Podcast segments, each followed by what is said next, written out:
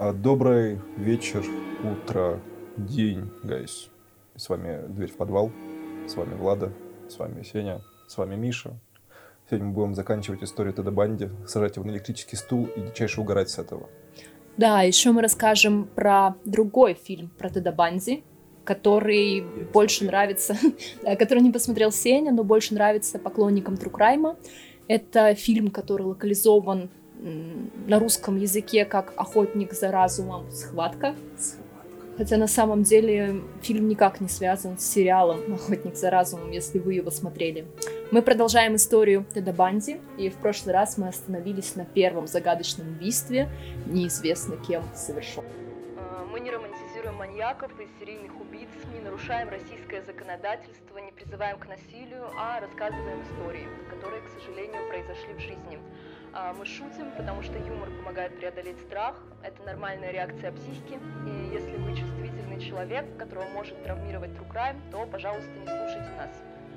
Мы не проводим журналистские расследования, а занимаемся исследованием открытых источников и предлагаем свои рассуждения, которые не претендуют на абсолютную истину.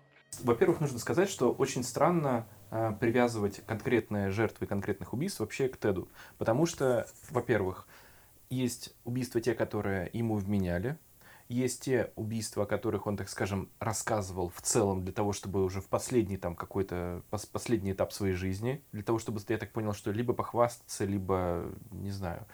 А может быть, ну, попытаться отсрочить свое наказание, что Возможно. якобы он пойдет показывать, где там лежат останки и все такое. Да, ну в любом случае, на самом деле, цифра не точная, поэтому за истину не ручаемся, но те, которые убийства, как правило, ему приписывают, они начинаются с Сиэтла.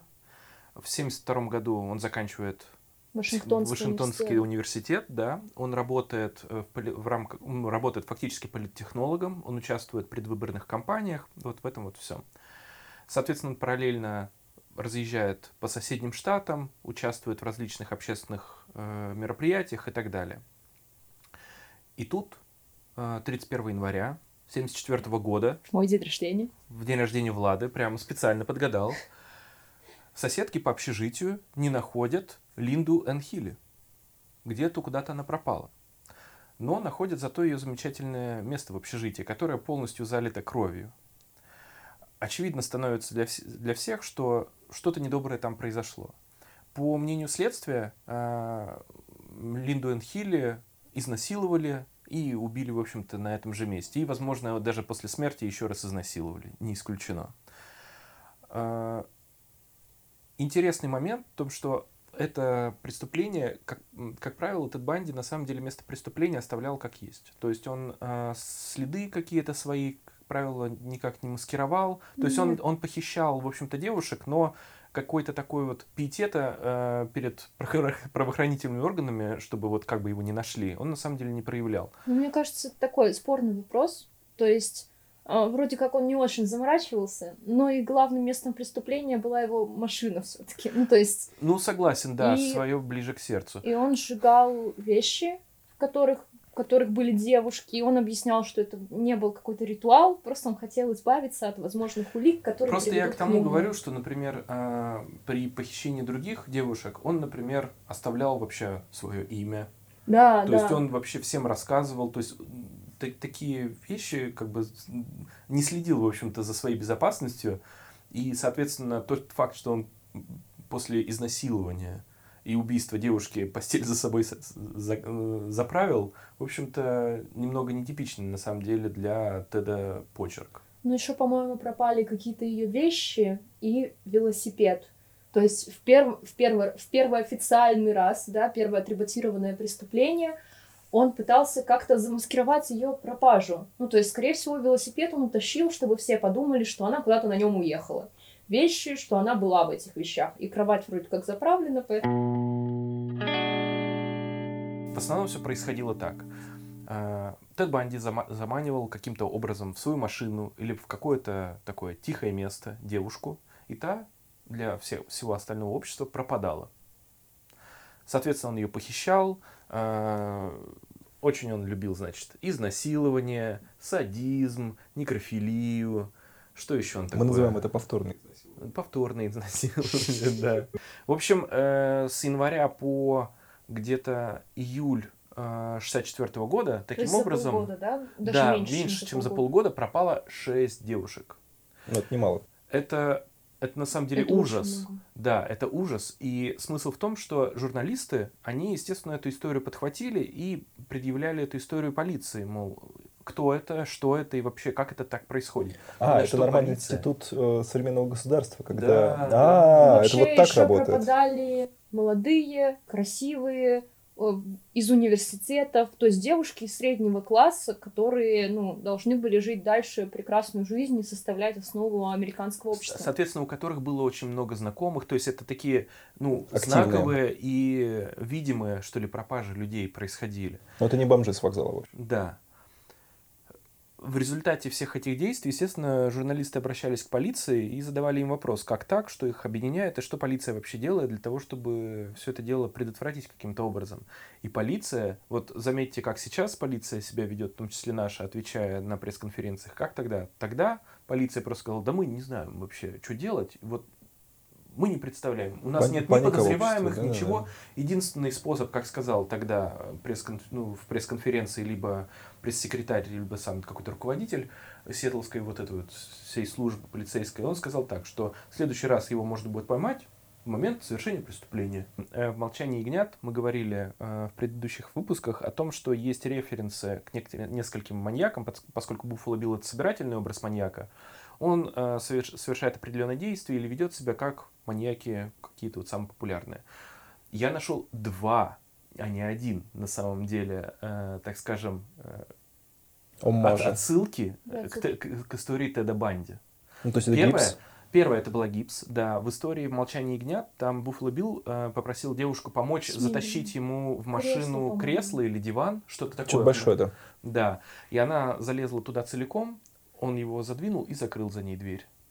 И он мотивировал это тем, что он не может делать это сам, потому что у него гипс, там, какая-то рука, тра- травма руки у него. Тед Банди же на, в июле 1974 года на озере Саманш в Сетле, он также, орудуя гипсом, а, пр- предлагал а, девушкам ему помочь, затащив лодку какую-то на крышу Лодку, его машины жука. Да, Потому что лодки не было. Да. Они, то есть, приходили к машине, лодки нет, и он начинал придумывать дальше историю, что лодка там где-то в доме друга, еще что-то, надо за ней съездить. Да, и он, грубо говоря, их сажал в свою машину. Как правило, он их оглушал э, либо монтировкой, либо гвоздодером, либо гаечным ключом, любым, любым тяжелым предметом, по-моему, даже дубинкой, у него, по-моему, дубинка даже была. И, соответственно, отвозил в укромное место, насиловал, убивал, развлекался как мог. Забегая вперед, я вам сразу же скажу, это к моменту побега, чтобы не забыть про Буффало Билла. А, знаете, как, помнишь, как он а, сбежал уже второй раз, когда Ну. из он переоделся в полицейского? М, Ну да, кстати, это чисто молчание. да, да. только это сделал, естественно, не Буффало Да. Билл, а Ганнибал. Да, но тем не менее, мне кажется, это Прикольно, отсылка да. такая. Ну, мне кажется, да, отсылка очень такая Вообще, знаковая. я еще хотела бы сказать про то, что в Банди Тейпс как раз разворачивали эту историю с расследованием, и у полиции стоял большой вопрос, как он за долю секунды успевает похитить девушек. И они прорабатывали тему, вот как он их отвлекает. То есть, мог ли он быть сотрудником университета там, или уборщиком. И, ну, то есть, как можно завлечь человека к себе в машину, не привлекая при этом внимания. То есть, если бы он оглушил девушку на улице, то кто-то мог бы это увидеть, да, и позвонить в полицию, запомнить, как он выглядит, или номера машины, и передать все сведения. А он, по сути, доводил свою жертву прям до легковушки, куда ее погрузит, и только там уже оглушал. То есть стоял большой вопрос, что- он придумывает, чтобы их заманить. Ну, что он придумал, чтобы их заманить, я думаю, что люди достаточно открытые э, в 70-е годы были. Движение хиппи все Да, то есть, в принципе, никак- как- каких-то таких ужасных кошмаров не было. Был, конечно, Мэнсон, которым пугали, но это была опасность немножко другого уровня. Ну, Это Мэнсон еще и в Калифорнии ты- был. Ну, в том плане, что ты вступишь в какую-то секту, еще что-то, а тут как бы молодой мужчина тебе просит помочь. Ну, как отказать? А еще, по мнению большинства, кроме Владислава, считают его красивым, например. Вот. Но я полагаю, что на самом деле он их оглушал, ну, две- два, два варианта есть. Во-первых, он их все-таки в машину сажал, но, например, говори, галантно предлагал за ними закрыть дверь. Но перед закрытием двери давал им в лоб, скорее всего, гвоздодером.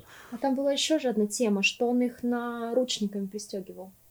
Ну, Вот. то есть, допустим, девушка села в машину, он ну, говорит, что он ее подвезет, например, за ее помощь. Ну, к примеру, та девушка, которую все-таки, которую убежа- удалось сбежать, из-за которого, в общем-то, его, ему вменили изначально 15 лет вот за ассолт, э, он ей угрожал пистолетом, например. Он ей говорил, чтобы она там замолчала, еще что-то. Возможно, что в этот момент он хотел достать наручники, либо каким-то он ее образом... пристегнул уже, один, один наручник на ней был. Они потом нашли ключ от этих наручников, и он идеально подошел к наручникам на ее руке. То есть она пришла в полицию, у нее на одной руке был браслет, то есть он не успел застегнуть второй, и она как раз вырвалась и убежала. И когда они прибыли на место происшествия, они там нашли ключик от этих, то есть он, видимо, в окно выкинул, нашли ключик от этих наручников, открыли ее наручники, и так они сопоставили, что вот здесь реально он был. Это же, кстати, было в фильме, получается, вот в этом, про котором мы говорили в прошлом выпуске.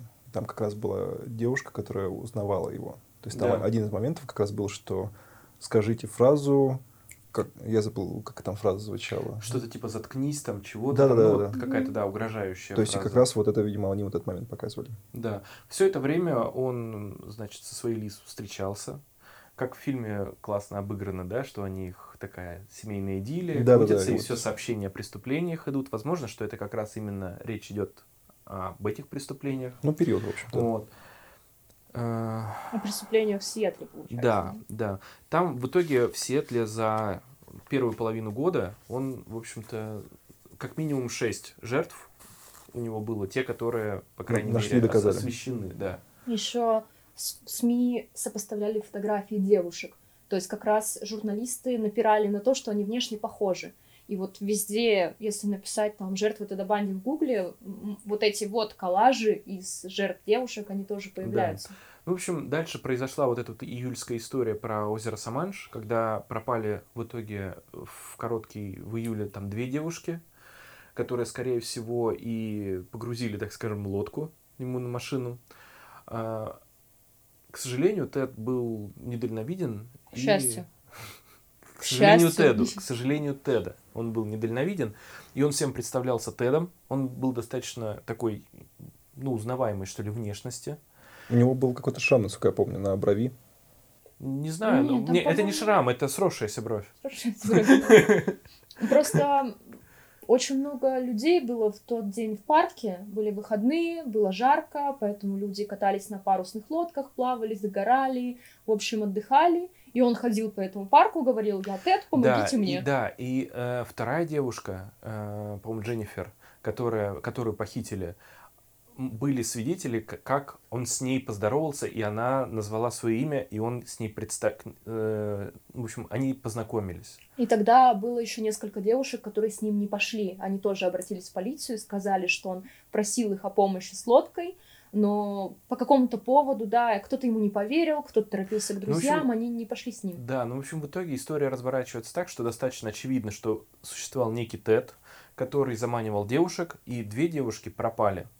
Точно так же пропали, как за полгода до этого несколько человек. Естественно, все начали грешить на то, что есть некий маньяк Тед, как- какой-то серийный, ну, тогда не было термина серийный убийца, там в криминологии еще не было такой даже терминологии. Тем не менее, было что-то вроде городской легенды вот этого Теда, который выглядел определенным образом, который э, совершает определенные паттерны, и ездит на жуке. Но вообще полиция не была уверена, что его на самом деле зовут Тед. То есть Да. никакой гарантии, что он называл свое реальное имя. То есть они не рассчитывали, что Тед Банди настолько тупой. Никакой гарантии, что он называл свое реальное имя, не было. Но они, тем не менее, опубликовали, как бы мы сейчас сказали, ориентировки на него, как он примерно выглядел, история про гипс, цвет машины, что это Volkswagen Жук, и что его зовут, возможно, Тед. Да, но автомобилей данной марки на самом деле существовало огромное количество в США. То есть это была одна из самых популярных моментов, как сейчас, наверное, там, не знаю, Hyundai Solaris. А, Соответственно, некий, как бы у нас сказали, Александр на Солярисе, это просто ориентировка в никуда.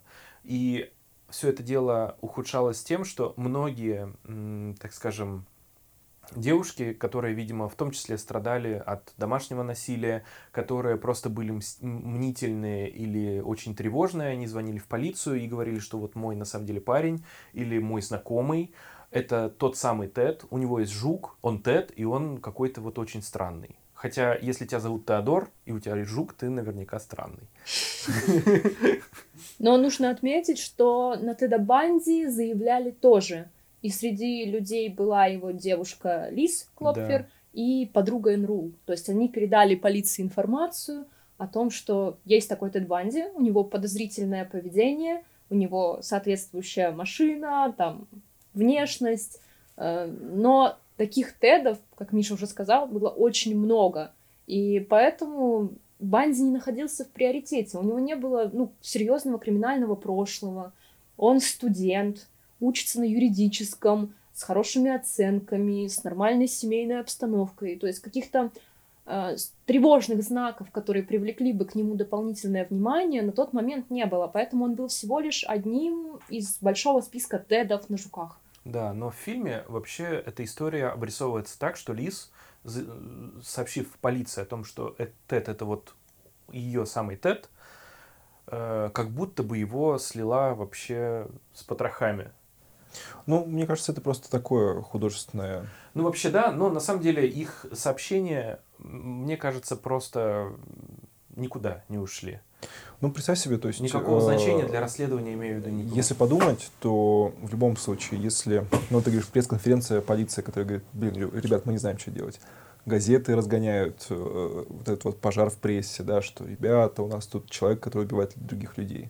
А Женщины, которые немножко экзальтированные, начинают э, звонить в полицию, говорить, что вот мой там брат, сват, друг, знакомый, маньяк. Ну, мне кажется, такого просто было очень много. Ну, действительно был такой выстрел в воздух, по сути. Э, В 70, получается... А, нет, нет, он в этом же году. Он в этом же году переезжает в Солт-Лейк-Сити э, поступать на юридический. Ведь его э, коллега по политической кампании, он ему дал совет о том, что если ты хочешь, так скажем, успеха добиться в политической э, среде и вообще как бы в жизни, как могу своим примером показать, вот, то вам нужно идти на и ребята поступать на юридический. Я жук. вообще тема. Подожди, а жук купить надо? Жук купить тоже надо. Так или иначе, в сентябре, буквально спустя два месяца вот этих всех ранее описанных ужасных событий, он переезжает в Солт-Лейк-Сити, это в Юту. Э, Там он поступает на юридический факультет в надежде стать юристом, адвокатом самому себе, будучи, наверное, квалифицированным. Там Вот. была очень большая история про то, как он сам отказался от адвоката. Да, и- ну я дальше, да- дальше я свои пять копеек вставлю. Вот. В общем, не прошло, так скажем, и двух месяцев, как две первые жертвы появились. И тут поворот. Да. Очень странно, переезжает молодой человек, э, значит, за которым Тед переезжает на жуке, который полон подозрений. Из штата, в котором, да, в котором пропали шесть девушек, переезжает в штат, проходит буквально два месяца, и пропадают еще две девушки. Похожие на всех Похожие, предыдущих причем. жертв. То есть понятно, что это вообще просто, ну, не совпадение это. Вот. И, значит, вот эта вот история разворачивается про Кэрол Дерридж. Вот. Он подошел в форме полицейского и заявил ей, что э, из ее машины, значит, ее машину вскрыли и из ее машины что-то там украли. Вот, пытались угнать. И что прямо сейчас ей нужно подойти к машине, чтобы проверить, что-то там украли, не украли. В общем, все это дело проверить. Она, естественно, как бы обеспокоена этим всем делом. У него спрашивают, как, как что, как что, что можно сделать. Смотрит на автомобиль, а автомобиль даже не вскрыт. На что он ей говорит, что уже подозреваемого увезли в участок, мы сейчас с вами поедем в отделение, а вы пока садитесь на мою машину Nissan, Nissan Juke, хотел сказать, Volkswagen Juke, значит. Она очень так типа смутилась, почему в гражданскую машину э, должна она вообще сесть с полицейским. Она у него начала спрашивать э, документы, э, там представиться, еще что-то. Я так понимаю, что поддельные документы у него не проблема б- Ну, он были махнул сделать. перед ней значком. Значком, да. да, вот. Он ей представил значок, и она как-то спокойно села. Вообще, она подумала, что тогда было очень много полицейских под прикрытием, и якобы, может быть, он полицейский под прикрытием, раз он ездит на гражданском автомобиле. Но, ну, Но это очень он, странно, он, он да, был бы странно, он был бы странным полицейским под прикрытием, потому что он под, под- под прикрытием ходит в форме. Да, и торгов... в торговом центре, В торговом и расследует кражи. Да. Очень важная работа под прикрытием. Очень важное. Вот. В итоге они направились действительно по направлению к полицейскому участку, но незадолго до нужного места он свернул, одел на нее, значит, начал одевать перчатки, э, перчатки, перчатки начал надевать, Кружевные. кружевные, да, начал надевать на нее э, наручники и угрожая при этом пистолетом. Э, Видимо, то ли он замешкался, либо как-то вот у него руки были заняты, непонятно почему. Она взяла и вырвалась из машины и побежала. К счастью, им навстречу ехала другая машина, и Тед этой всей ситуации испугался и уехал. А, Она обратилась, естественно, в полицию, описала все события, показала место. На месте нашли действительно ключик от э, выброшенный Тедом от наручников. Пытались открыть этим ключом наручники, и они открылись. Но я полагаю, что на самом деле он универсальный был. Ну да, Но- да, ну что такое, признак того, что она, очевидно, не врет, да? Да, Они по месте да. нашли В ключ. связи с этим э, была создана более детальная ориентировка, э, что сопоставили, что есть Nissan, дис- ой, дис- блядь, Nissan всё время. Хватит. Вот, что есть действительно такой-то такой автомобиль, и на нем разъезжает преступник. А, Уже у полиции, соответственно, тогда очень сложно было, так скажем, с межрегиональным, их, э, межштатным, в общем, федеральным каким-то У общим. них до сих пор есть проблемы, потому что у них штаты не всегда взаимодействуют между собой, во-первых, какой-то единой системы нет. И Если только ФБР вступает в дело, да, тогда истории можно сложить в один клубок. Э, так или иначе, несмотря на то, что э, очень тяжело было сопоставлять вот эти вот все факты, они на самом деле, э, ориентировка как так или иначе, она стала совокупностью вот этих вот признаков самого Теда, по которым его искали. И тут самое плохое, что находят трупы девушек. И находят их, следы их тел, в одном и том же месте. То есть он их отвозил, грубо говоря, в одно и то же место. Что из Юты, что из этого, из Сиэтла. А, Тед у нас, значит, с 75 года едет в Колорадо, видимо, кататься на лыжах. Я правильно понимаю? Или искать колорадского жука. Или искать колорадского мужика. И потом Да. он еще и отнекивался, что якобы я никогда не был в этом штате. И естественно, что обвинение разматывало эту тему, оказывалось, что он в штате был, заправлялся тот же день, факт отрицает. Да. Ну, это уже В общем, переехав в, Колор- э, переехав в Колорадо, э, по данным следствия, были похищены еще и пропали еще две девушки. У нас история развивается тем, что полицейский, который в тот момент э, был начинающим лидером металлической группы Металлика, работая в полиции, задерживает подозрительный автомобиль. В 75 году это произошло. Да, это в августе 75 года. С криком «Хей!» Да. То есть, под- подождите, в 74-м первое официально атрибутированное убийство, а в 75-м его задерживают, и за это время он убивает кучу народу. Да. Ну, продуктивный дядя, что можно сказать. Сколько у него там получается жертв? 36. за? Он- Нет, но- за этот период. Нет, за этот период, там получается, видишь как, там, нект... там 36, это очень такая, ну, Абстрактная абстрактная, цифра. да. Это те, которые он назвал, и, ну, так скажем, эм, следы по некоторым жертвам, они считаются следствием, типа, недействительные или, там, незначительные, и они просто э, в основу обвинительного заключения не могут лечь. То есть, грубо говоря, ты совершил 100 убийств, ну, типа, возьми 101, что уж там. Так, так не работает. То есть, если там девушка пропала и такие же признаки есть, это не значит, что Тед Банди ее похитил. Но по таким же признакам, вот там получается 36. Последствию там, по-моему, ему вменяли то ли 18, что ли, то ли 20, что ли, человек, что-то такое. Ну, а сам Тед Банди периодически говорил, что да я убил 100 человек. 130 он говорил. Потом он тоже, говорил, да. что если бы вы знали, как тяжело убить одного человека, вы бы никогда не подумали, что я убил 100. Ну, то есть истины никто не знает. Ни следствие, ни мы, ни документалисты. Ее унес с собой в могилу, хотя могилы у него не было, его так развеяли. Тед Банди. Да. Ну, в общем, в фильме эта сцена обыгрывается так, что лидер Металлики Джеймс Хэтфилд останавливает Теда Банди, видит у него на заднем сиденье маску, колготки, там дубинку, по-моему, нож, еще что-то. Ну, подозрительные, Э, подозрительные предметы, предметы, которые явно э, свидетельствуют о том, что это тот самый. Плюс к тому, он просит показать э, какое-то удостоверение личности, тут ему показывают, что его зовут Тед. Естественно, у полицейского в голове сме- щелкивает, он его на месте задерживает в полицию. На деле, если я не ошибаюсь, э, его, по-моему, за... пытались ему выписать штраф и привезли, ну, то есть, как у нас, например, в отделение ДПС, для того, чтобы оформить протокол там. Но э, при оформлении, видимо, как-то вот тоже жук, Тед, надо бы проверить машину, и там полицейские в реальной истории находят, соответственно, вот эти вот предметы, которые сопутствуют его преступной деятельности. То есть, Ну и там- вообще возникает несколько связок. На него несколько раз доносили, ну, репортили его. Он Тед, он подходит под описание, он перемещается по тем же штатам, где пропадают девушки, и у него в машине очень странный набор. Он, кстати, пытается объяснить этот набор, маска, чтобы кататься на лыжах, нож, ну, про безопасность, вдруг на него нападут. Нет, он про безопасность говорил, по-моему, в отношении монтировки. да, монтировка, да. колготки, я не знаю, зачем ему потребовались. А, Подарок, он- подарок, лис. Нет, он говорил, что он что-то утеплялся под лыжной маской, чем-то вот, ну... Короче, нес какой-то бред, как и Чикатило, когда у него в чемоданчике нашли вазелин, там, веревку и нож. Вот тут то же самое, только американская полиция ему не поверила. Не- им не показалось очевидным, что у человека может быть такой наборчик в машине. Там же еще лыжная маска, у которой опускается, я так понимаю, забрала и скрывает лицо.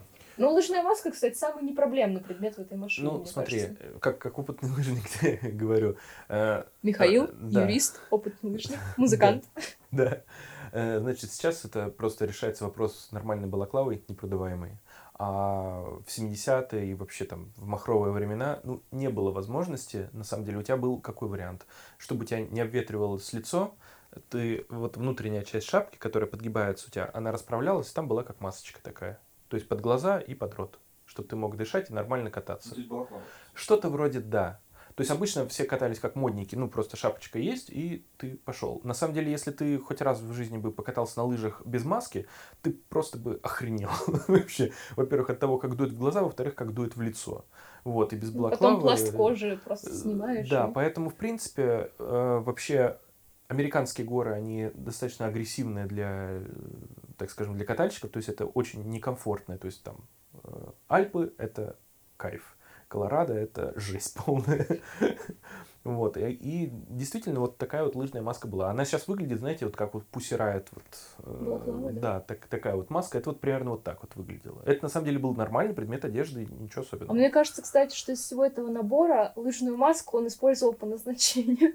Ну, то есть он катался на лыжах, и поэтому лыжная маска была в машине. Ну, вообще он в Колорадо живет, и вот, э, ей-богу, лыжная маска это последнее, что вот странное. Не странно, это женские колготки раз, монтировка, дубинка, нож и веревка. И ты такой, «Хм, не промышленный ли это альпинист? Но он еще, он же никогда не прятал лицо, когда похищал девушек. Да. Наоборот, он всячески им показывался. Вот. В общем, эта вся история, когда его задержали, еще осложнилась тем, что э, вызвали девушку, эту Кэрол, которая сбежала от него. И она, естественно, в рамках опознания его опознала. Но времени прошло достаточно много. Достаточно много. Во-первых. Во-вторых, он э, с- попытался полностью изменить как-то вот свою внешность. То есть, если я не ошибаюсь, он там, усы по он классике. там, да, там от- то ли отрастил усы, то ли постригся, в общем, сделал все, что все возможно для того, чтобы быть не похожим на себя там год назад.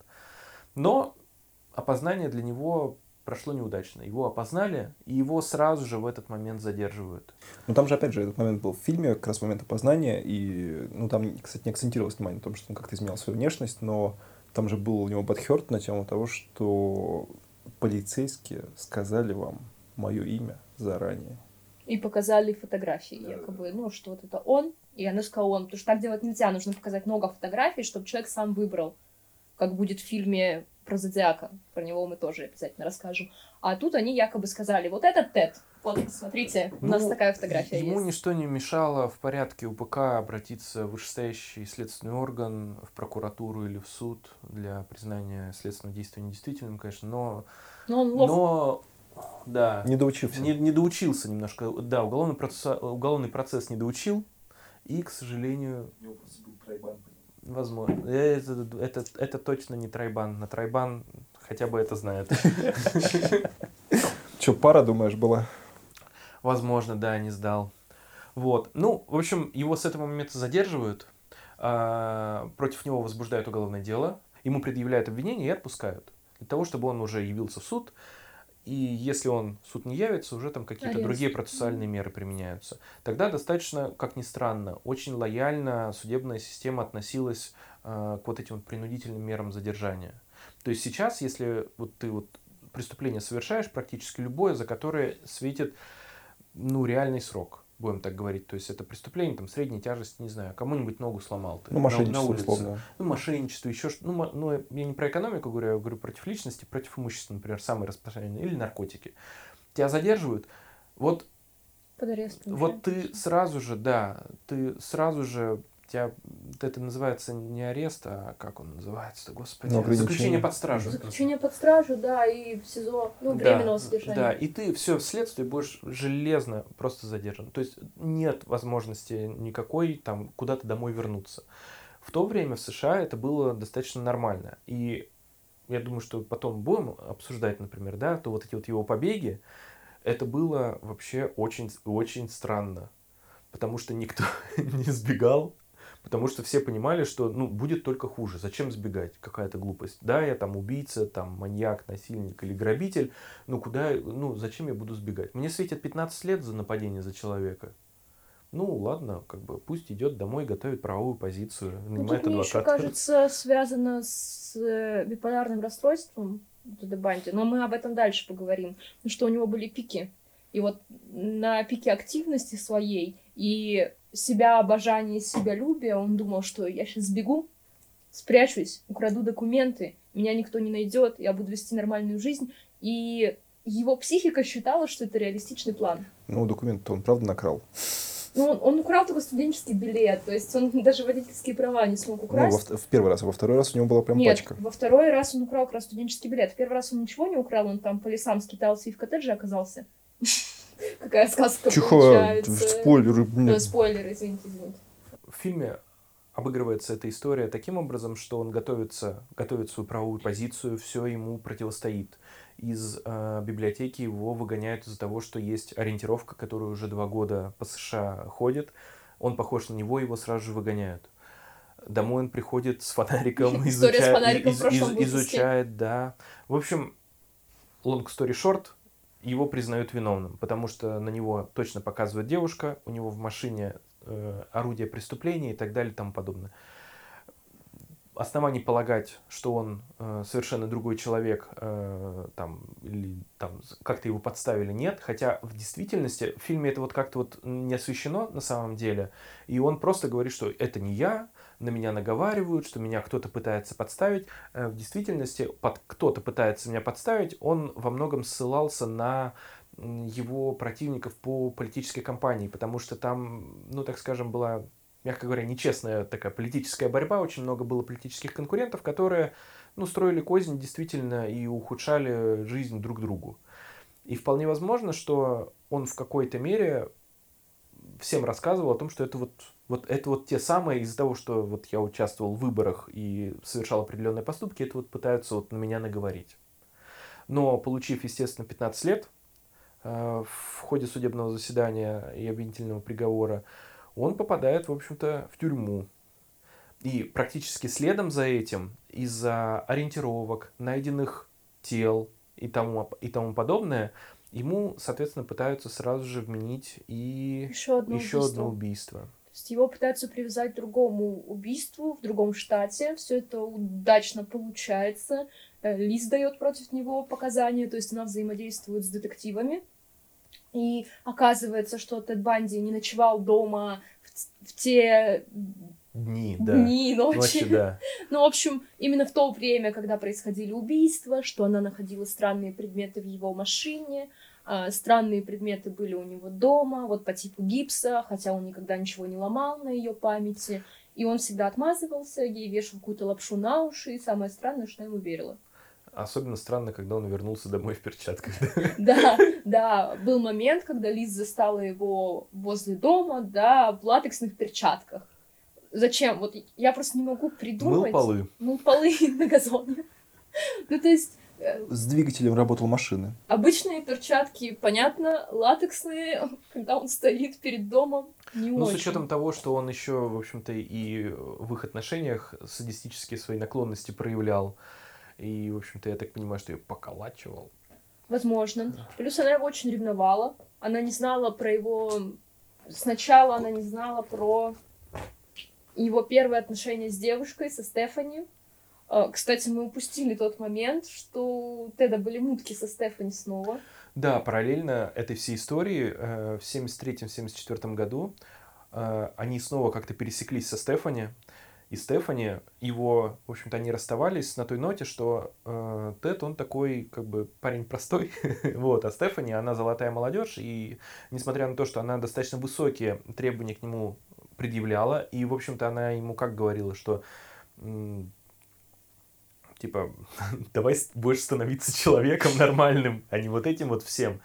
А, То есть его как-то пыталась продвигать, какие-то мысли о его, ну, так скажем, возможном потенциале она ему все-таки в голову вкладывала, но я так понимаю, что из-за психики и вообще из-за того, что он такой человек очень своеобразный, он ее либо не слушал, либо очень предвзято относился к ее мнению. В итоге они расстались на такой ноте, что он какой-то вот весь не такой и не Ну, такой, видишь, второй нужен. раз уже в- и по, по его инициативе. Да. И когда они встретились, он уже, извини меня, он уже бакалавр, Подающий надежды по- юрист. пода- подающий надежду юрист, он там всем известен, он работает в политике. Извините меня, это не хухры И он так был на каком-то слете республиканцев, вот когда они встретились, я не помню в каком штате, и он весь такой успешный, как будто бы в костюме, у него кредитка по большому лимиту, он на какой-то чужой классной машине, в общем, ведет ее в ресторан. Да. и Ну, в общем, это идеальная, знаешь, картина отомстить бывшему. Он Показать... единственный человек, который полностью это реализовал. Ну, не знаю, он умер. Спойлеры! Спойлеры! Вот, ну, в общем, они действительно там у них как-то возобновились какие-то эти... Не, совсем, не совсем платонические отношения, да. При этом он встречается с Лиз, то есть Да. все, все у него параллельно. В итоге происходит. заканчивается все тем, что Банди ей мстит, бросая ее, Стефани. Причем он ее не просто бросает, он говорит ей чуть ли не о свадьбе, да, о помолвке, что ну как бы давай, давай. Она согласна, потому что в целом он уже соответствует ее интересам, он перспективный, э, может быть, он добьется каких-то высот в политике, во что она верит. И в этот момент он просто перестает ей звонить. Э, То есть, вот молодой человек тебе говорит, все, короче, помолвка, поженимся, и пропадает. Это почти так же на самом деле произошло, произошел разрыв и между ними. То есть там все не сначала, не, не было такой, что они встречались бурно-бурно-бурно, а потом она говорит, нет, я прекращаю эти невротические отношения. Нет, она ему все меньше и меньше удивляла внимание, когда они там, по-моему, разъехались, она вообще все меньше и меньше писала, а потом вообще просто перестала. То есть он поступил с ней ровно так же, как она с ним. И она ему названивала, названивала, это ей не отвечал, а в А он итоге в тюрьме. через... Нет, что не в тюрьме. Он где-то через полгода ей позвонил и сказал, что что ты вообще от меня хочешь, не звони мне больше. То есть, да, отзеркалил ее действия. В целом, вот он отомстил Стефани и мог бы не убивать женщин. Нет, даже. Причем Стефани, получается, была его первой девушкой. Ну, то есть это были прям первые его отношения, и, скорее всего, первый его сексуальный опыт был связан уже с ней. И когда твоя первая любовь заканчивается таким образом, плюс ко всему ты очень самокритичен и все воспринимаешь просто как полный провал, и, скорее всего, у тебя биполярное расстройство, да, это то, что ему позже диагностируют уже психиатры в тюрьме во время содержания, то это может скрутить тебе башню. Хотя сам Тед Банди, он говорил, что вообще Стефани ни при чем. Вот его, одна из его претензий к Энру, автору книги про него, э, была в том, что она однобоко вообще поняла его историю, вы все сводите к моей там, романтической неудаче, а это не заслуживает такого внимания. И как раз-таки вот это, мне кажется, свидетельство о том, Да, что его, больше его, его всего... бадхёрт Ну это да, да, доказательство. да. Больше всего его задевала история Хотя, с Стефани. другой стороны, так подумать, ну это же обычная довольно история для первой любви. Ну, какая-то такая неудачная. Первая любовь всегда заканчивается. Ну, Извините, если у вас там все Нет, первая ну, нет, ну любовь. может быть не всегда, но, по крайней мере, высокий процент вероятности. 90% случаев. Давай так, высокий процент вероятности, будь толерантней. Если вы сейчас встречаетесь с человеком и учитесь в старших классах и думаете, что это любовь навсегда, нет. Э, Короче, до того, как сесть, Тед Банди продает свой Volkswagen Жук, ну, потому что Тед Банди понимает, что в нем могут быть какие-то улики, связывающие его с делом, э, что и позволяет его отнести к убийству. Но м, техники из ФБР находят машину, его кон- конфискова- ее конфисковала полиция Юты, и в ней они находят волосы, совпадающие с волосами Карин Кэмпбелл. То есть дело, которое должны рассматривать в убийстве уже на этот раз, вот это ее волосы. А, Кроме того, эксперты находят пряди волос Мелиссы Смит и Кэрол Доронч, да, девушка, которая смогла сбежать, и еще одна пропавшая девушка.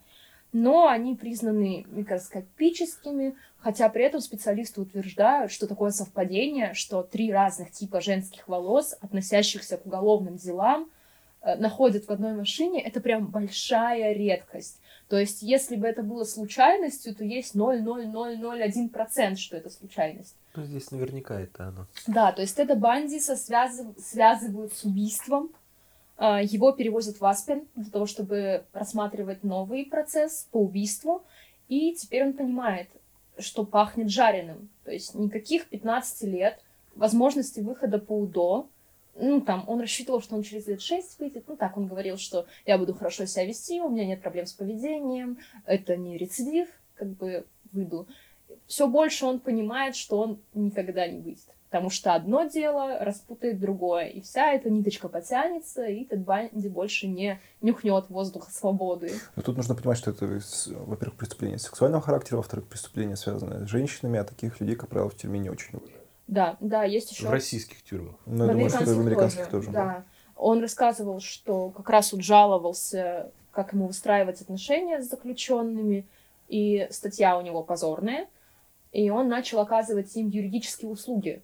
И поэтому заключенные начали относиться к нему как к своему парню. То есть не у всех были деньги. Да, звучит звучит плохо. Ну, просто они его петушили, Да, и параллельно нет. еще... Он просто стал чертом. Нет, в общем, за- ученые начинают к нему относиться с неким уважением, потому что не у всех есть деньги на юристов, во-первых. Во-вторых, своему юристу ты далеко не все расскажешь. А тут у нас сидит Тед Банди, который вроде как разбирается в законах, да, и может кому-то подсказать, как подать на УДО, что сделать, о чем лучше не говорить полиции. И поэтому у него выстраиваются более-менее нормальные отношения вот с остальными заключенными. Итак, мы приходим с вами к 7 июня 1976 года. А, Банди перевезли из тюрьмы округа Гарфилд в Гленвуд Спрингс, Колорадо, в округ в суд округа Питкин для проведения предварительного слушания. Он решил защищать себя сам, отказался от адвокатов, потому что считал, что они ему только мешают. Опять же, это довольно хорошо показано в фильме, где адвокат с Банди дико не согласен. Ну, точнее, скорее Банди с адвокатом. За счет того, что он стал сам себе юрист, как это сам себе режиссер, только сам себе юрист. Вот, он попросил себе библиотеку, чтобы изучить материалы, подготовиться. В фильме в этот момент он дозванивается до Лис, и тут он задумал совершить побег. За книжным, он залез за книжный шкаф, э, открыл окно и спрыгнул со второго этажа, после чего повредил ногу, но, тем не менее, ему удалось скрыться. Собственно, он вывихнул правую лодыжку и убежал. Выбрался он на гору Аспен, как раньше говорил Миша, это не самый лучший курорт в мире. Вообще не самый. Американцы, простите. Вот, несколько дней отдыхал в охотничьей хижине э, близ вершины. Потом отправился на юг к город, городку э, Кл- Крестед Бьют. Но заблудился в лесу и бесцельно бродил по лесу два дня. Ярспас и Лиза Алерт уезжают за Тедом Банди. Пропавший грибник. Собственно, это было 7 июня, а 10 он уже вломился в походный трейлер у озера Марун в 16 километрах от Аспина, украв еду и парку. Вот, три дня спустя он угнал машину с территории гол- гольф-клуба Аспина. Простывший, лишенный сна, бедный Тед Банди плакался и возвращался в тюрячку. Его отвезли- привезли обратно в Гленвуд Спрингс, но он проигнорировал рекомендации своих друзей и юридических консультантов остаться там. Изначально слабо выстроенное против него дело о похищении и убийстве Кэрин Кэмпбелл рушилось на глазах. Было принято несколько заключений в пользу Банди, а часть прямых доказательств признаны неприемлемыми. То есть у Теда были хорошие шансы, собственно, быть оправданным. Вместо этого он готовил новый план побега. Но парень ничему не, не учится. Он раздобыл лезвие от ножовки и за полгода собрал 500 долларов, между прочим. Это вам не это. В сигаретках это В сколько? 70-х это Это много. это да много. Да много. Но опять же, тут э, дальше встанет вопрос в том, что денег оказалось маловато, ему не удалось прожить на эту фантастич- фантастическую сумму достаточно долго. Ну, 46 дней. Но он думал, что ему хватит 500 долларов надолго, да, на перелеты, на еду, на съем жилья, и он в это время успеет найти работу. Но оказалось, что... он- инфляция делает свое дело, и цены немножко изменились с тех пор, как он был свободен. Причем интересно, откуда он- он брал деньги. Оказывается, деньги приносили ему женщины в посылках. Ну, То есть- он же еще... Кэролэн ему отправляла деньги, он тогда уже расстался с Лиз, да, ну, у них были какие-то напряженные отношения, он все еще ей звонил, но основной его женщиной стала Кэрол Энн, с которой они были знакомы до еще его посадки, она верила тоже в его невиновность. Я не знаю, у женщин беды с башкой. Они все хотят поверить Теду Банди. И она отправляла ему деньги, потому что в тюрьме же надо покупать сигареты, надо покупать марки, чтобы отправлять письма. А в тюрьме есть ларечек, где можно что-то купить. И поэтому она отправляла ему деньги, а он их складывал. Как вот э, Большой молодец. Как человек, который со школьных обедов экономит себе на пачку Мальборо. Тут все совпадает с фильмом, получается. Тед Банди проделал небольшую дыру в потолке своей камеры. Сильно похудевший, он был способен в нее протиснуться. Ну, Зак Эфрон, кстати, или Фрон, как правильно, не знаю. Эфрон, наверное.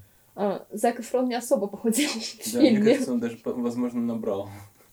Ну, мне кажется, там не было Ну, такого. он вообще как Ганнибал Лектор, я считаю. Он такой прямо... Еще, он же, когда убегал из участка, он же в эту полицейскую форму Ну да, да.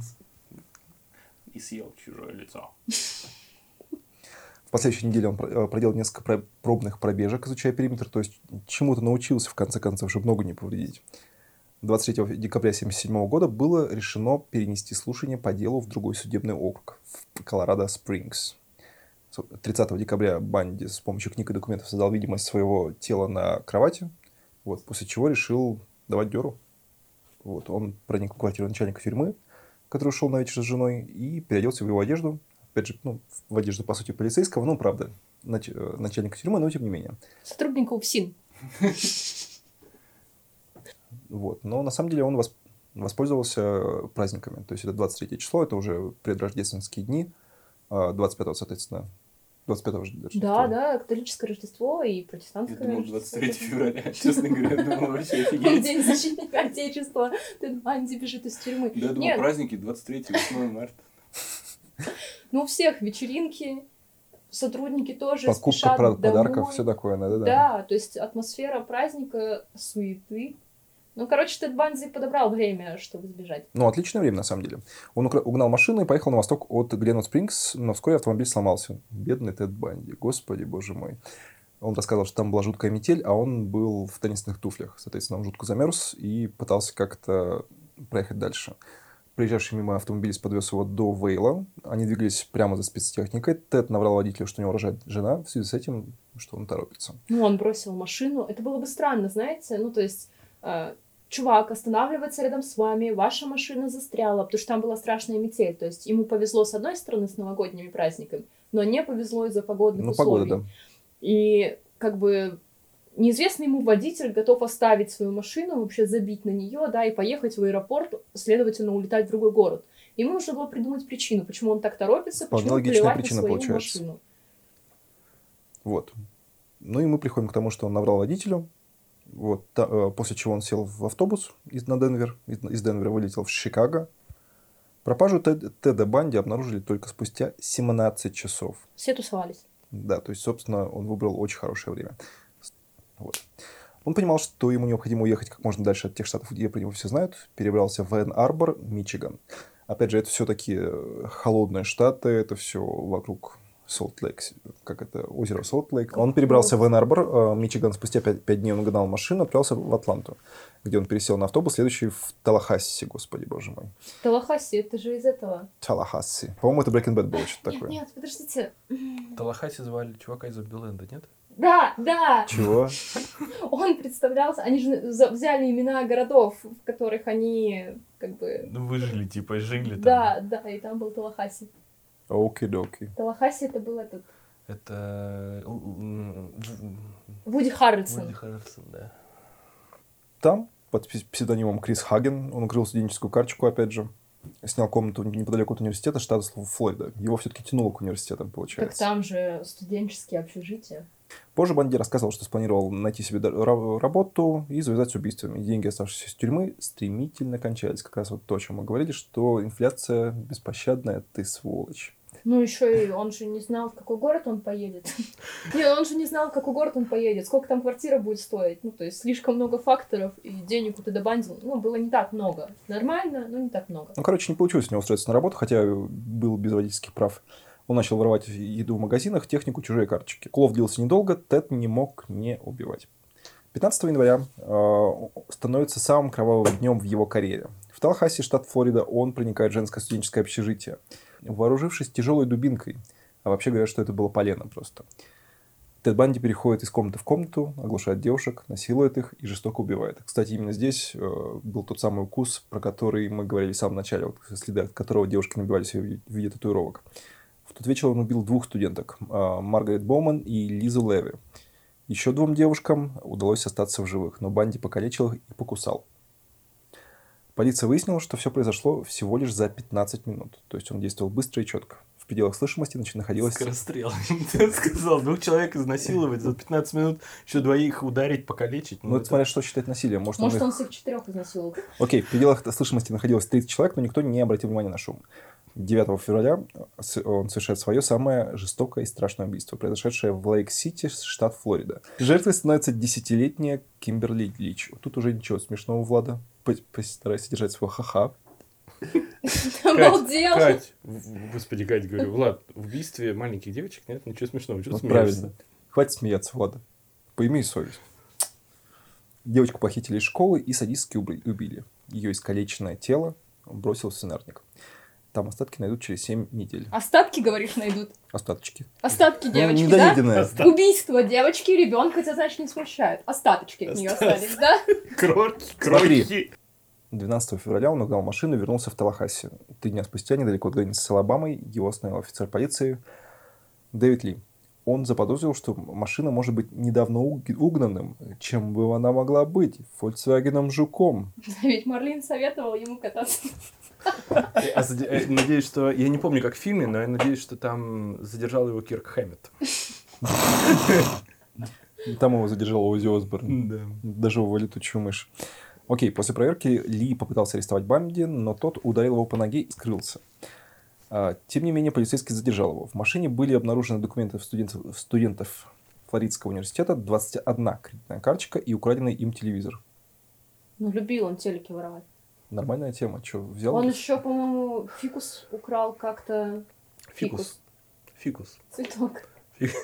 Я правильно понимаю, что человека ищут как бы за, за, многократно... Нет, там, знаешь, там многократное такое, знаешь, там, там где... А также он украл а фикус. также кража фикуса.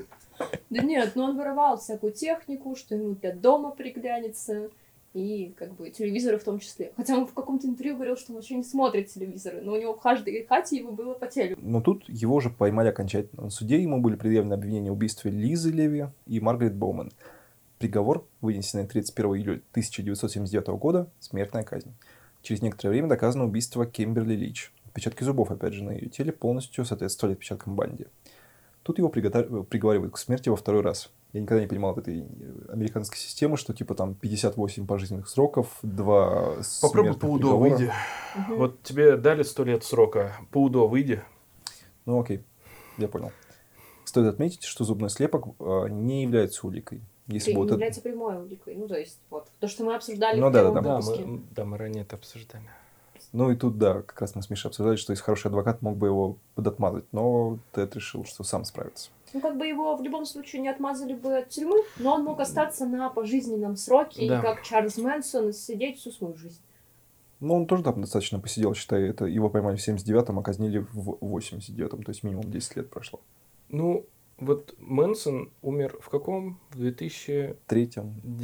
по-моему? Ну, в начале Да, 2000 да, а творил он примерно за два года до Теда. И разница у них почти 29 лет. Я бы пожил, честно А. Чарльз Мэнсон еще и чуть не женился, помните? Да, еще и чуть не Ну, женился. там вообще у него насыщенная жизнь была. Я думаю, что э, Банди бы ча- почаще давали, чем Мэнсону, вот сто процентов. Если вы Ну, не слушали, послушайте наш первый выпуск. Он посвящен Чарльзу Мэнсону. Он, конечно, длинный, но вы можете поспать по нему, например, что вам снились страшные сны, не знаю. Там Влада дико смеется. Вот вам хорошая Я в отсылочка. каждом выпуске дико смеюсь. Это нервное на самом деле, потому что типы у нас жуткие. Ну да, смех лучшее лекарство. Давайте тут немножко подытожим, что всего Банди совершил 36 доказанных убийств. Ну, по крайней мере, тех, которых ему инкриминировали. Цифра может быть гораздо больше, может быть меньше, но тут доказанное убийство. Тут мы приходим же к тому, что в 86 году исполнение приговора было дважды перенесено. 2 июля всего за 15 минут до исполнения, 18 ноября за 7 часов. 17 ноября 1989 года было издано окончательное постановление о приведении приговора о банде в, в исполнение. 24 января 1989 года в 7 часов утра Теодор Роберт Банди был казнен на электрическом стуле в тюрьме города Гейнсвилл. Почти под мой день рождения. Первое убийство в мой день рождения, и к три- 24 января его казнили. Тут мы приходим к тому, что происходило в суде и до казни. Суд проходил во Флориде. На этом процессе было 250 журналистов со всего мира, но пустили, соответственно, одного фотографа и одного, по-моему, журналиста, который записывал. Нет, одного видеооператора. Журналистов там могут пустить больше, как бы они же просто сидят в зале. А вот съемка и фотографии, да. Ну, общем, Съемка вообще это всего очень необычная на самом деле. Э, для Вообще говорили, что это было первое, первый прецедент, Ну, когда... как минимум Мэнсон. Еще Мэнсона, да, показывали в прямом эфире. Не-не, были, были, э, разные были, были просто в основном это, так скажем, знаковые такие уже, ну, давай так, если тебя снимают по ТВ, то ты как бы... Дела так ты, себе. ты уже, да, ты уже все.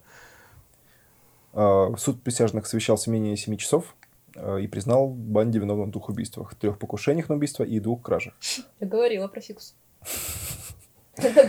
Это был- фикус. и телевизор. Вот фикус-то его и добил, получается. Нет, А, конечно. суд- Судья приговорил Банди к смертной казни за два убийства в общежитии. На, одной из, на одном из процессов а, Тед женился на Кэрол Энн. Это, этот момент есть в фильме, да, и в этом штате считается, что достаточно ответить «да» в здании суда. И получается, что они таким образом рас- расписались. Я, по-моему, ему не позволяли жениться. Ну, то есть, э, можно же зап- запрос сделать в тюрьму, и тебе разрешат бракосочетание. В российских тюрьмах все так же работает. А ему не позволяли. Ну, наверное, это было связано вот с его фанатками, вот всем этим образом, плюс его страшными обвинениями. И они нашли с Кэрол Энн способ пожениться вот такой необычный в зале Ну, суда. в фильме показали, что он как бы со своего, ну, что это была его просто инициатива, что он просто сам придумал. И зная, ну, то, что он юрист все-таки и понимает какие-то такие штуки, вот, он это совершил. А впоследствии у них родилась дочь, которая сейчас, судя по всему, еще жива. Но да, она жива, но ни про нее ничего не известно. вне медиаполя, в общем. А, Через полгода он предстал перед судом Орландо за похищение и убийство Кимберли Лич. После долгого апелля- апелляционного процесса Тед согласился дать интервью Мишо и Эйнсворту, где признался в убийствах. но в третьем лице. Тед Банди — хитрый жук. Когда он общался с сотрудниками ФБР, потому что от него хотели получить информацию, в том числе для поведенческого отдела, где работал безызвестный Джон Дуглас, которого мы упоминаем в каждом выпуске, он соглашался общаться, но не признаваться напрямую в убийствах. То есть он оценивал все действия со стороны третьего лица. Ему, если я не ошибаюсь, сказали так, вы же психолог Да, по да. образованию. С точки зрения специалиста по психологии, как бы вы описали, типа, действие такого-то лица, вот, ну... Ну, в общем, хитро ему- да. получилось. И он от- в третьем лице как, типа, как экспертную оценку такую давал. Вообще, эта уже история относится к связке с э, Робертом э, Кеп- Кеппелем. Как у него фамилия там? Кеппел. И так мы приходим к фильму «Схватка». Да, «Охотник за разумом». Фильм «Охотник за разумом. Схватка», где играет Элайджа Вуд. Он играет роль э, вот этого самого э, Роберта Кеппела. а, полностью создан для любителей тру-крайма. Ну, то есть, если вы ничего не знаете о Тедди Банди, и его судебном процессе, долгой прелюдии до происходящего в фильме вам будет абсолютно неинтересно. То есть это почти полностью построенная на диалогах картина, а, где Тед Банди общается вот с этим самым Кеппелом. И они обсуждают вот эти детали дела. Как раз-таки происходит тот момент, который упомянул Миша, что Банди тешит самолюбие и предлагают оценить все это с точки зрения психолога и юриста, и в конечном итоге он открывается Кеппелу. Немного о их реальной истории. И Роберт Кеппел работал детективом, Тогда им удалось сократить список подозреваемых до 25 человек, среди которых и был Тед Банди. И как бы, ну, он участвовал в розыске преступника, тогда еще непонятно, кого точно. А, после этого Роберт Кеппел прошел докторскую программу в Вашингтонском университете. Он занимался психологией преступлений, криминологией в хорошем американском смысле. И в 1984 году, уже содержащийся под стражей, а, готовый, готов, не готовый морально, но готовый к смертной казни, Тед Банди пишет ему, потому что в стране орудует другой страшный убийца, который уже переплюнул Теда Банди, это убийца с Грин-Ривер, с Зеленой реки, и Кеппел расследует это дело. Тед Банди предлагает ему свою помощь. То есть он ему пишет письмецо, где говорит, привет, помнишь меня? я Тед Банди, ты расследовал мое дело, я могу тебе помочь с этим убийцей. И Кэппел соглашается, они начинают взаимодействовать, и Тед Банди составил психологический портрет убийцы с Гринривер. Но по этому портрету им не удалось задержать преступника. Его дело начнут рассматривать уже там, в 2000-х годах, если я не ошибаюсь. То есть, когда Теда Банди казнят уже очевидно. На самом деле, очень есть смешной момент, что Тед, попутно работая с этим товарищем, создал небольшой списочек рекомендаций для девушек, что не нужно делать, чтобы не быть жертвой маньяка. Я, наверное, не буду все их э, рассказывать, но самое мемное из них — это не оставайтесь на, а, господи, не оставайтесь на природе, не посещайте пустынные пляжи в ночное время или квартиры малознакомых людей. Спасибо, Кэп. Что-то еще. Не садитесь в машину к малознакомым людям. Спасибо. Ну, мне кажется, на тот момент это были такие Да, но вообще, я, я так скажу, если бы я был маньяком, то моя нынешняя жена была бы мертва. Потому что она не последовала этим советам. Я думала, это просто рандомное признание. Ну, тут есть еще интересное, что доверяйте своим, своему инстинкту. Если чувствуете не, неладное, постарайтесь любым удобным способом э, прекратить общение с подозрительным человеком. Ну, это, в общем, нормальная история нормально советую, просто нам сейчас кажется супер очевидными, но тогда, видимо, другое общество было, и тогда это действительно было важно. Ну, мне кажется, что американское общество довольно открытое, да, и помочь парню в гипсе — нормальная история. И ведь Россия, советское общество довольно открытое. То есть ведь люди тоже шли с Чикатило, думая, что он там даст им жвачку, да, если это дети, э, что там предложит выпить, покажет видеокассеты — ну, то есть, эм, если мы говорим про конец 20 века, то люди очень легко доверяли друг другу. Ну и в целом были довольно наивными, получается. Ну, в таком ключе, я имею в виду. Плюс ко всему, как бы мне кажется, только набирали эти истории как бы огласку в СМИ. Ну, про СССР я вообще молчу, потому что даже дело Чикатило, да, пока шло расследование и велись поиски, было не очень много информации, скорее... Хочется сказать, что про Чикатоса мы тоже обязательно расскажем. Да, конечно, на примере только закончившегося российского сериала. Ты заставишь меня его посмотреть, да? Да. Отвратительно. ФБР созда- создала досье, в нем она прописала из интересного это биполярное расстройство личности, диссоциальное расстройство личности, а, способ убийств — это удушение, удар тупым предметом по голове. Ну и, собственно, то, что он казнен на электрическом стуле. Миш, как ты думаешь, относим ли мы Теда Банди к высоко организованным охотникам? Что он просто планирует? Ну, то есть у него все действие распланировано. Вот здесь я буду ловить девочек, вот так я их поведу туда. я думаю, что относительно, относительно спланировано на самом деле у него. То есть у него, в принципе, ну давай так, даже намутить себе гипс, ну, что-то такое. Но я думаю, ну, что, он, я думаю, что это был, он был на самом деле на пике, у него уже полярочка. Я думаю, что во время активной фазы он просто у него ворох идей был вообще, он просто вот так вот работал. Ну, я тоже думаю, что его можно к такому типу отнести. Он сталкер, завоевывает доверие, заманивает в машину, тщательно избавляется от улик, опять вот. же. Единственное, что он как бы очень немножко выбивается вот из этой всей, так скажем, классификации серийников, да, из-за того, что у него вот как бы периоды вот между убийствами, как бы где-то они вот прямо как по учебнику идут, а где-то они вот очень странные. Особенно те, которые вот во время побега. Это вообще просто, ну... Мне кажется, все равно э, любой учебник, он... Нет, это ну, есть, разные есть люди. такая, знаешь, есть такая, как это, поговорка, что ли, да, что исключения доказывают правила, как правило. Как правило.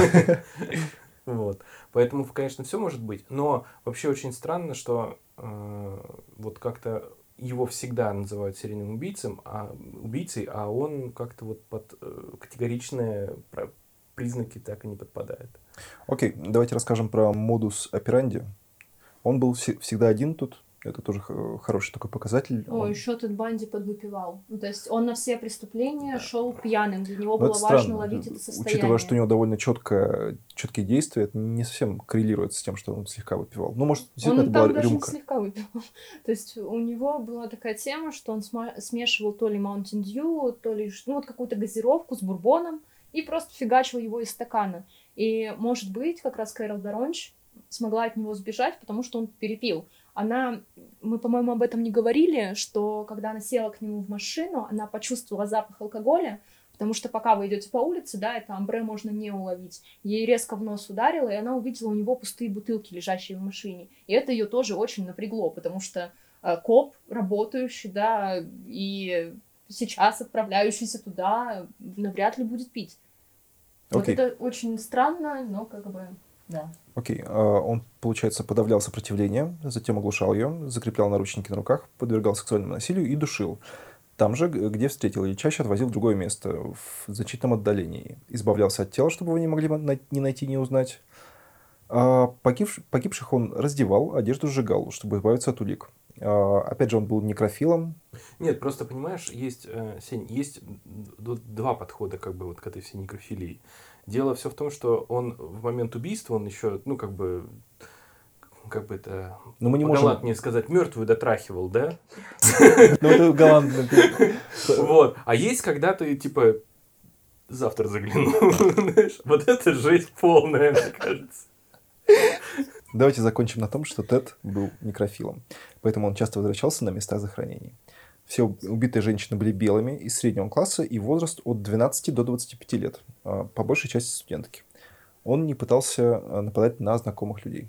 То есть Тед всегда пользовался ситуацией какого-то ну, обезличивания, потому что хоть он и пытался убить свою Лиз, но никогда не доводил дело до, до конца, хотя он, очевидно, умел это делать. И способ, то, как он покушался на ее жизнь, не соответствовал его модусу операнди. То есть она описывала, что она спала в комнате, у них было печное отопление, и он отодвинул заслонку, да, чтобы поступал угарный газ, закрыл дверку, положил полотенечко, чтобы, ну, как бы воздух не поступал. И так он рассчитывал, что она умрет. Но она не умерла. Эти все обстоятельства он каким-то чудесным образом объяснил ей, что она с ним осталась. Ну так, суету навести захотелось. Ну, то есть я не понимаю, как он ей это объяснял. Что он сказал? Да я просто мылся и типа полотенце, полотенце пнул. положил, да. А не заметил, что заслонка-то открыта. Не, ну заслонка открыта, это, ну, это нормальная история. можно, да, забыть. А вот полотенце, да, под дверью, это, конечно, привет. Ну вот, то есть он даже пытал, если он и пытался ее убить, да, то, скорее всего, это было какое-то у него эмоционально сильное состояние, он просто на нее злился, угу. потому что действия были совсем другими, не совпадающие с его модусом операнди. И ну, как бы, нападать на знакомых, убивать знакомых, это что, значит, ты знаешь человека. Это палево. Знаешь, кто он такой, тебя можно с ним связать.